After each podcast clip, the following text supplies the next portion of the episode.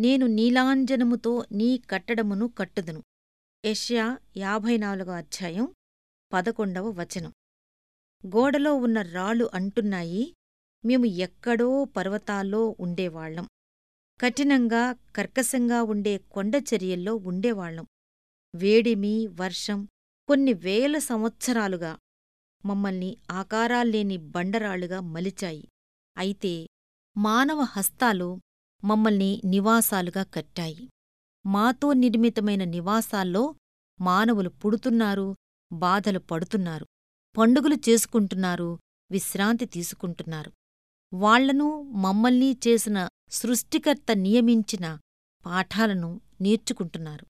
మేము ఇలా ఆశ్రయమిచ్చే రాళ్ళుగా రూపుదిద్దుకోవటానికి ముందు మేము చాలా శ్రమలను అనుభవించాం. తుపాకీ మందు మా గుండెల్ని చీల్చింది. పెద్ద పెద్ద సుత్తులు మమ్మల్ని పగులుకొట్టాయి. ఆ దెబ్బలకు అర్థం లేనట్టు అనిపించింది. ఎందుకు కొడుతున్నారో మాకు తెలిసేది కాదు. చాలా కాలం వికృతమైన రూపాలతో చెల్లా చెదురుగా పడి ఉన్నాం. కొంతకాలానికి మమ్మల్ని ఈ ఆకారంలోనికి తెచ్చారు. సున్నితమైన పరికరాలతో మమ్మల్ని నునుపు చేశారు. ఇప్పుడు మాకు ఆకారం ఉంది. మా ఉపయోగం తెలిసింది. ఇప్పుడు మనుషులకు మేము ఉపయోగపడుతున్నాం. ఇప్పుడు నువ్వు ఆకారం లేకుండా క్వారీలో పడివున్నావు మాకూ మాకు ఒకప్పుడు అనిపించినట్టే ఇప్పుడు నీకిదంతా ఎందుకో అర్థం కాదు. కాని ఉన్నత సౌధాన్ని కట్టేందుకు నువ్వు ఉపయోగపడనున్నావు. కొంతకాలానికి దైవహస్తాలు నిన్ను నీ స్థానంలో ఉంచుతాయి. పరలోకపు దేవాలయంలో సజీవమైన రాయిగా నువ్వు కలకాలం ఉంటావు.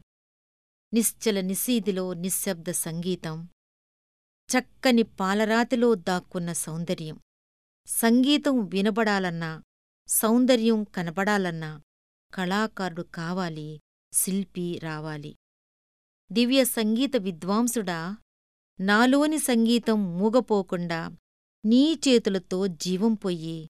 ఓ పరమశిల్పి నీ సుత్తితో ఉలితో చెక్కి నాలోని సౌందర్యాన్ని వెలికితీయి.